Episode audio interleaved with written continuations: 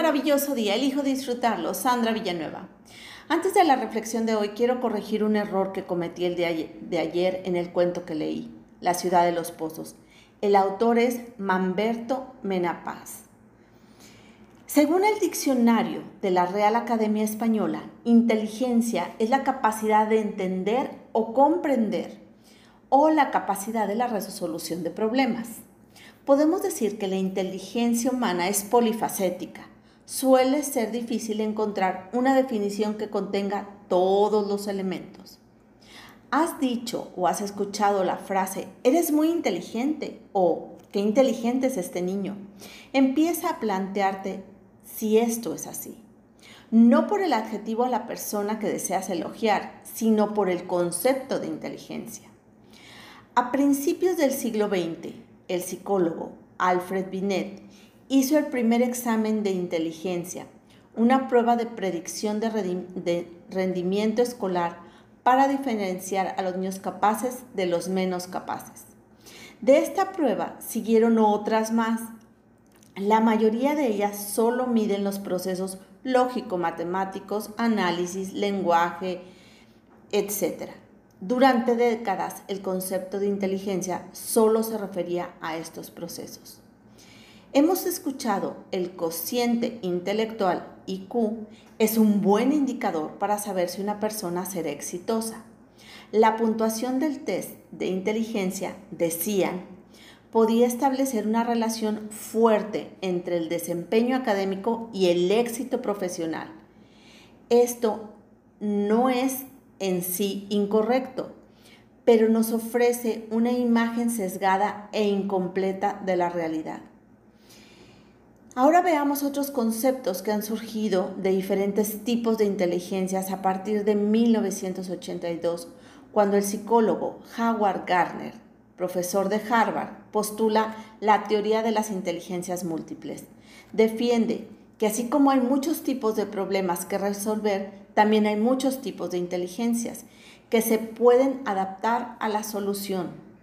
Las inteligencias múltiples y las funciones diferentes de cada persona están vinculadas a diferentes partes del cerebro. Hasta el momento, según Howard Gardner, existen ocho tipos de inteligencias en todos los seres humanos, que son la lingüística verbal, la musical, la lógico-matemática, la espacial, la corporal sinestésica, la intrapersonal, la interpersonal y la naturista.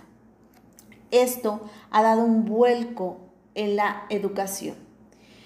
Pero más tarde, este término fue agrandado y en 1990 aparece un escrito por los psicólogos Peter Salovey y John Mayer más, sin embargo, hasta el año de 1995, Daniel Goleman escribe el libro Inteligencia Emocional. Este concepto se difundió rápidamente. Se refiere a la capacidad que tenemos los seres humanos de sentir, entender, controlar y modificar estados emocionales en uno mismo y en los demás. La inteligencia emocional no es ahogar las emociones, sino dirigirlas y equilibrarlas. Daniel Goleman identifica cinco aspectos principales de la inteligencia emocional que son la autoconciencia, la autorregulación, la motivación, la empatía y la habilidad social. Pero no se ha quedado ahí. Otros estudiosos han seguido con este tema y Dana Sor e Ian Marshall agregaron hace poco, recientemente, un concepto más, inteligencia espiritual. Dicen que es primordial, ya que esta inteligencia se refiere para preguntar por el sentido de la existencia, para tomar distancia de la realidad, para elaborar proyectos de la vida, para trascender la materialidad, para interpretar símbolos, comprender sabiduría de vida.